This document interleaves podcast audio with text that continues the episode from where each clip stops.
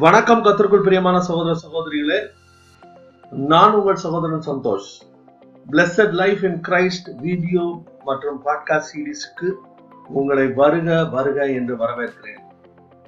இந்த கருமையான சகோதரனே சகோதரியே நாம் இன்று ஆசீர்வாதத்தை குறித்து படிக்க போகிறோம். என்ன காரணத்திற்காக நாம் ஆசீர்வதிக்கப்பட வேண்டும்?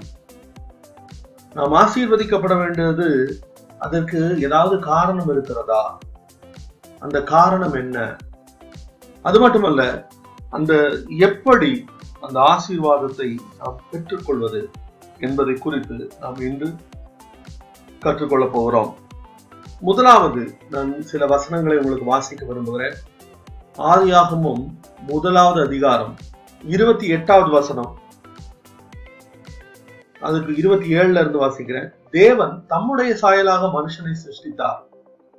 அவனை தேவ சாயலாகவே சிருஷ்டித்தார். ஆணும் பெண்ணுமாக அவர்களை சிருஷ்டித்தார். பின்பு தேவன் அவர்களை நோக்கி நீங்கள் பழுகி பெருகி பூமியை நிரப்பி அதை கீழ்ப்படுத்தி சமுத்திரத்தின் மச்சங்களையும் ஆகாயத்து பறவைகளையும் பூமியின் மேல் நடமாடுகிற சகல ஜனங்களையும் சகல ஜீவ ஜந்துக்களையும் ஆண்டு கொள்ளுங்கள் என்று சொல்லி தேவன் அவர்களை ஆசீர்வதித்தார். அடுத்ததாக இன்னொரு வசனம் வாசிப்போம். சங்கீதம் நூற்றி பதினைந்து பனிரெண்டிலிருந்து பதினாலு வரை. கர்த்தர் நம்மை நினைத்திருக்கிறார் அவர் ஆசீர்வதிப்பார். இஸ்ரவேல் குடும்பத்தாரை ஆசீர்வதிப்பார் அவர் ஆரோன் குடும்பத்தாரை ஆசீர்வதிப்பார். கர்த்தருக்கு பயப்படுகிற பெரியோரையும் சிறியோரையும் ஆசீர்வதிப்பார். கர்த்தர் உங்களையும் உங்கள் பிள்ளைகளையும் வர்த்திக்க பண்ணுவார் பதினஞ்சாவது வசனத்தையும் வாசிடுவோம் வானத்தையும் பூமியையும் படைத்த கத்தராலே நீங்கள் ஆசீர்வதிக்கப்பட்டவர்கள். இன்னும் ஒரு வசனத்தை நான் உங்களுக்கு வாசிக்க இருக்கிறேன். அது என்னன்னா ஆதியாகமம் இருபத்தி ஆறாவது அதிகாரம் பன்னிரெண்டாவது வசனம் ஈசாக்கு அந்த தேசத்திலே விதை விதைத்தான். கத்தர் அவனை ஆசீர்வதித்ததினால் அந்த வருஷத்திலே நூறு மடங்கு பலனடைந்தான்.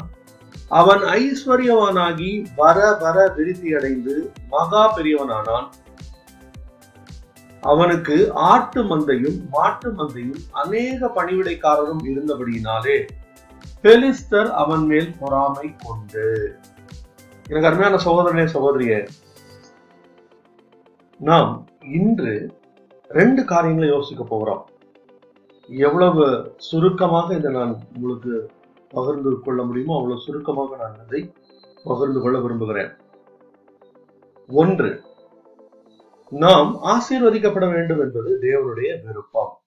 அதை நம்ம கடந்த நாட்களில நாம் தொடர்ந்து படித்து கொண்டே வருகிறோம். ஆண்டவர் நம்மை ஆசீர்வதிக்க விரும்பியிருக்கிறார். அதற்காகவே அவர் ஏதேன் தோட்டத்தில் அப்படி அருமையான விஷயங்களை நாம் வைத்திருந்தார் என்று பல காரியங்களை நாம் ஏற்கனவே நாம் கற்றிருக்கிறோம். அது ஒண்ணு. ரெண்டாவது அந்த ஆசீர்வாதத்தை நாம் எப்படி பெற்றுக்கொள்வது? ரெண்டு காரியத்தை நாம் யோசிக்க போகிறோம். எனக்கு அருமையான சகோதரிய சகோதரியே இங்கு நாம் என்ன வாசித்தோம்? ஆதியிலே தேவன் வானத்தை பூமியும் படைத்த போது இந்த நீங்கள் பழுகி பெருகி பூமியை நிரப்புங்கள் என்று தேவன் அவர்களை ஆசீர்வதித்தார். நாம் பழுகி பெருகுவது என்பது தேவனுடைய நோக்கம் சித்தம் திட்டம். நாம் அப்படியே குறுகிக்கிட்டே போறதில்ல. நாம் பழுகி பெருக வேண்டியவர்களாக இருக்கிறோம். இந்த கருமையான சகோதரனே சகோதரியே அது தேவனுடைய விருப்பம். ஆனால் என்ன நடந்தது? எப்போ ஆதாம் பாவம் செய்தானோ அப்போது அந்த ஆதி மனுஷனும் அந்த மனுஷியும் அவர்கள் அந்த தோட்டத்திலிருந்து விரட்டி விடப்பட்டார்கள். பாவம் நுழைந்தவுடன் மரணமும் நுழைந்து விட்டது. அதிலிருந்து பாடுகள் கஷ்டங்கள் எல்லாம் வந்து நெத்தி வேர்வ நிலத்துல விழுந்து உழைத்தால்தான் சாப்பாடு என்ற ஒரு நிலவரம் வந்தது. இன்னைக்கு அநேக கிறிஸ்தவர்களும் என்ன நினைத்து கொண்டிருக்கிறார்கள் என்றால் நாம் நெற்றி வேர்வை நிலத்தில் விழ நாம் பாடுபட்டுத்தான் ஆசீர்வதிக்கப்பட வேண்டும் என்று நினைக்கிறார்கள்.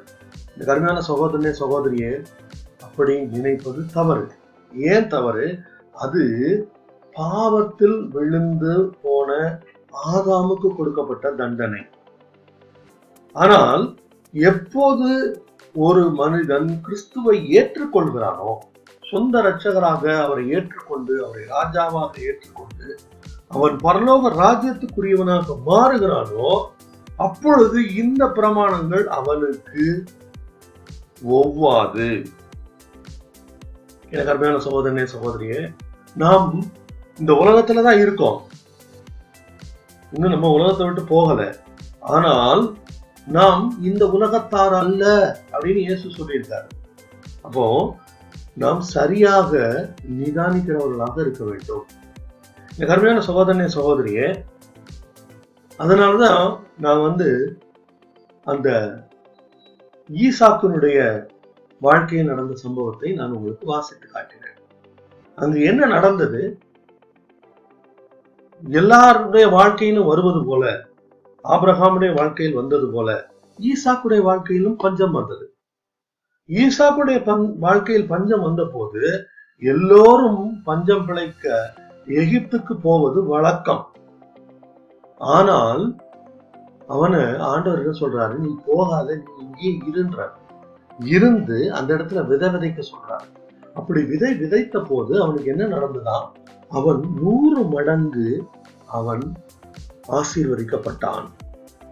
எனக்கு அருமையான சகோதரனே சகோதரியே நாம் ஆசீர்வதிக்கப்பட வேண்டும் என்றால் நாம் செய்ய வேண்டிய முதலாவது காரியம் நாம் கத்தருக்கு கீழ்ப்படுகிறவர்களாக இருக்க வேண்டும். நாம் கத்தருக்கு கீழ்ப்படுகிறவர்களாக இருக்க வேண்டும். அவருடைய வார்த்தைகளுக்கு நாம் செவி கொடுக்கிறவர்களாக காணப்பட வேண்டும். அந்த பஞ்சமான அந்த சூழ்நிலையில ஆண்டவருடைய வார்த்தையை புரிந்து கொண்டு அந்த வார்த்தையின்படி நடக்க தன்னுடைய இருதயத்தை ஈசாக்கு செம்மைப்படுத்தி வைத்திருந்தான் ஆண்டவரோடு கூட நாம் பேசுகிறதான அந்த நிலவரத்துல நம்முடைய இருதயம் எப்போதும் இருக்க வேண்டும். அந்த அந்த உறவு ஆண்டவருக்கும் நமக்கும் இருக்கிறதான அந்த உறவு அவருடைய வார்த்தையை நம்மால் தெளிவாக புரிந்து கொள்ளக்கூடிய இடத்தில் நாம் இருக்கிறவர்களாக இருக்க வேண்டும். ஆனா அந்த வார்த்தையை கேட்க முடியாதபடி எப்ப போகுது? நாம் ஆண்டவரை விட்டு தூரம் போகும்போது ஆண்டவரை துக்கப்படுத்தும் போது பாவம் செய்யும் போது அவருக்கு பிரியமில்லாததை செய்யும் போது நமக்கும் அவருக்கும் இருக்கிறதான அந்த உறவு உறவிலே சிக்கல் உண்டாகிறது. அந்த உறவில சிக்கல் அது உண்மையில் ஐக்கியத்தில் உண்டாகிற சிக்கல். உறவு அவர் தகப்பன் நான் பிள்ளை. ஆனால் ஐக்கியம் என்பது வேறு. நான் என்னுடைய தகப்பனை துக்கப்படுத்தும் போது அவரோடு கூட நெருங்க முடியாதவனாகிறேன். அப்படி கொஞ்சம் கொஞ்சமா தூர போகிறேன் எனக்கும் அவருக்குமான ஐக்கியத்தில் குறைபாடு உண்டாகிறது.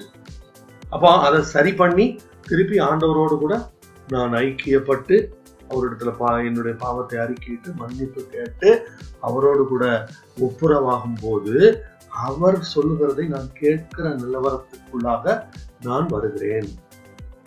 அப்போ அப்படி ஆண்டவர் சொல்றதை கேட்டா ஆண்டவர் என்ன சொல்றாரு? நூறு மடங்கு ஈசாக்கு அவன் ஆசீர்வதிக்கப்பட்டான். அது மட்டுமல்ல இப்போ இன்னொரு காரியத்தை நான் உங்களுக்கு சொல்ல விரும்புகிறேன். அது என்ன தெரியுமா? சங்கீதம் அறுபத்தி ஏழு ஐந்து ஆறு. சங்கீதம் அறுபத்தி ஏழு ஐந்து ஆறு.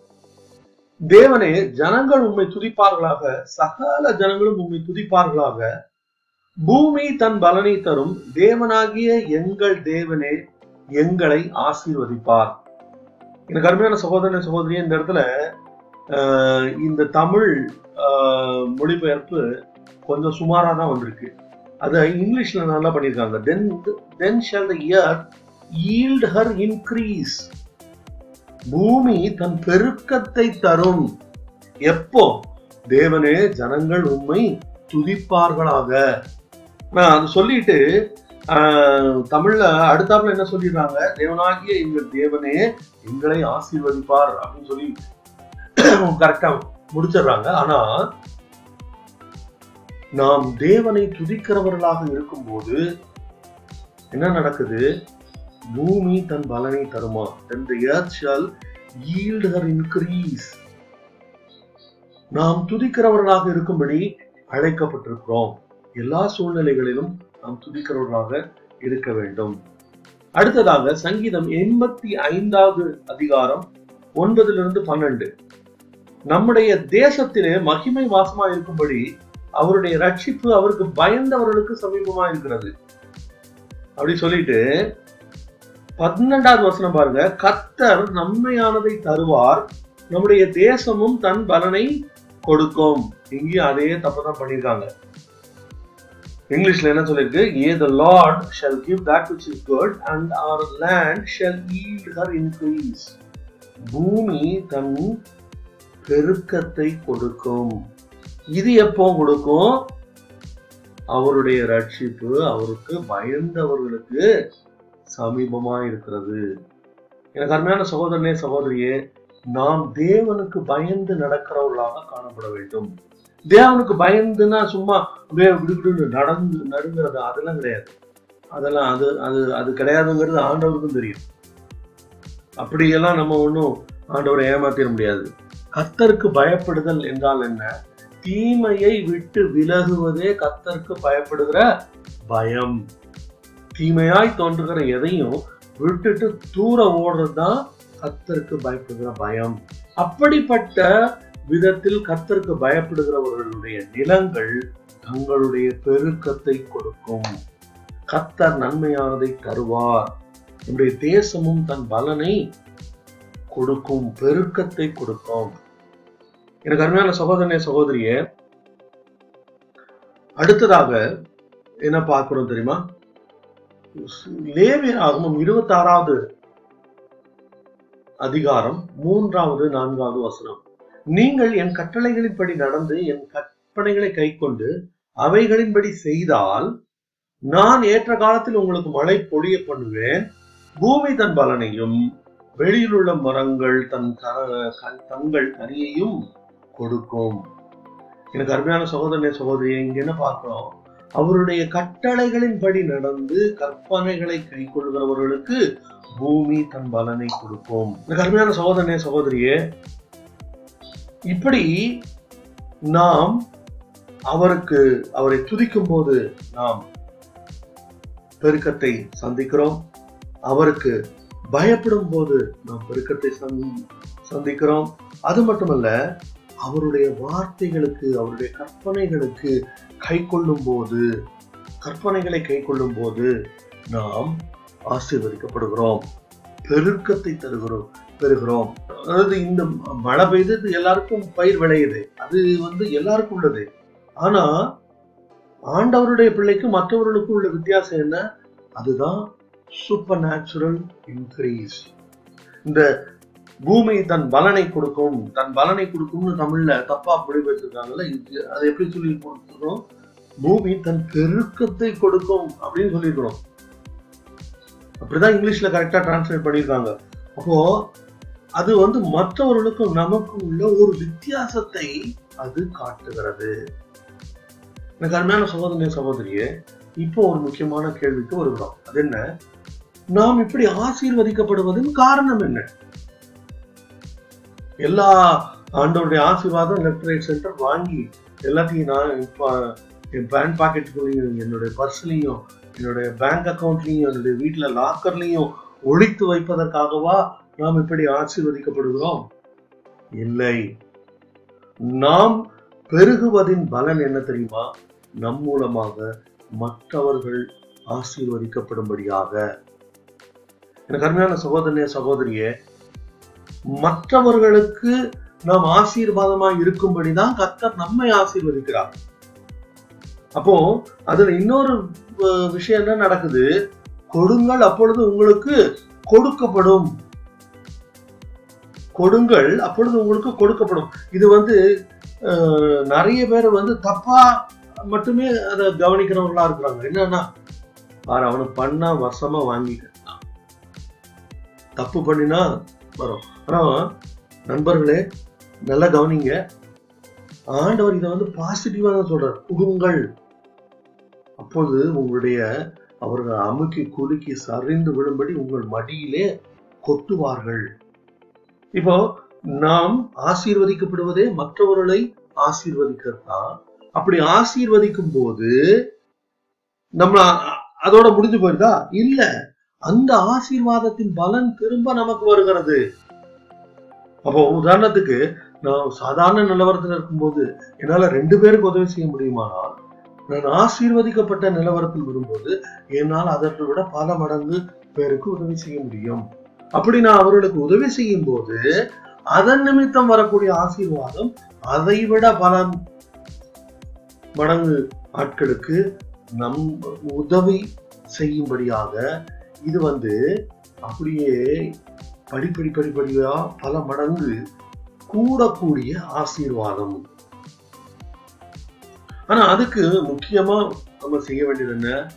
நம்முடைய இருதயம் திறந்திருக்கிறவர்களாய் இருக்க வேண்டும். அன்னைக்கு ஈசாக்கு ஆண்டவருடைய வார்த்தையை கேட்டு எகிப்துக்கு போகாம அங்க இருந்தான் பாத்தீங்களா? அப்படி இருக்கும்போது அப்போ அவனுக்கும் ஆண்டவருக்கும் இருக்கிற அந்த தொடர்பு ரொம்ப சுமூகமாக நன்றாக இருந்தது. அதனால ஆண்டவருடைய வார்த்தையை அவனால் கேட்க முடிந்தது. அந்த இடத்துக்கு வரணும். அந்த இடத்துக்கு வந்து ஆண்டவரே என்னுடைய இந்த ஆசீர்வாதத்தை நான் எப்படி பயன்படுத்துறது? நான் எங்கு கொண்டு போய் இதை விதைப்பது? அப்படின்னு நம்ம ஆண்டவர்கிட்ட கேட்கணும். அப்படி ஆண்டவர்கிட்ட கேட்கும்போது ஆண்டவர் சொல்லி தருவார். அவரே நல்ல நிலத்தை நமக்கு காட்டுவார். அந்த இடத்துல கொண்டு போய் விதைக்கணும். இது இது வந்து இது ஏதோ ஒரு ஒரு இது ஒரு ஒரு மதம் சார்ந்ததோ அல்லது ஒரு டினாமினேஷன் சார்ந்ததோ இல்லை. கிறிஸ்தவமே இன்னும் சொல்ல போனா அது மதமே இல்லை. மதமும் இல்லை நான் ஒரு மதத்தை பிரசங்கம் பண்ணவும் இல்லை. I can only say that I am not a religious preacher no அப்படி அத அதை பிரசங்கம் பண்ணுவது என்னுடைய நோக்கம் அல்ல. என்னுடைய நோக்கம் என்னன்னா ஆண்டவருடைய ஜனங்கள் ஆண்டவரோடு இணைந்தவர்களா இருக்க வேண்டும். அவர்கள் ஆசீர்வதிக்கப்பட்டவர்களாக இருக்க வேண்டும். அவர்களா அவர்கள் மூலமாய் பலர் ஆசீர்வதிக்கப்பட வேண்டும். அதுக்கு தான் இதை சொல்லி கொடுத்துட்டு இருக்கேன் சொல்லி கொடுக்கும் போதே நானும் இதை படிச்சிட்டு இருக்கேன் ஆகவே இந்த கருமையான சகோதரிய சகோதரியை என்னோட கூட தொடர்ந்து இணைந்திருங்கள். இந்த எபிசோடு உங்களுக்கு பிரயோஜனமாக ஆசீர்வாதமாக இருந்தால் தயவு செய்து இதை மற்றவர்களோடு பகிர்ந்து கத்ததாமே உங்களை ஆசீர்வதிப்பாராக. கத்திற்கு சித்தமான உங்களை நாளை சந்திக்கிறேன். அல்லேலுயா.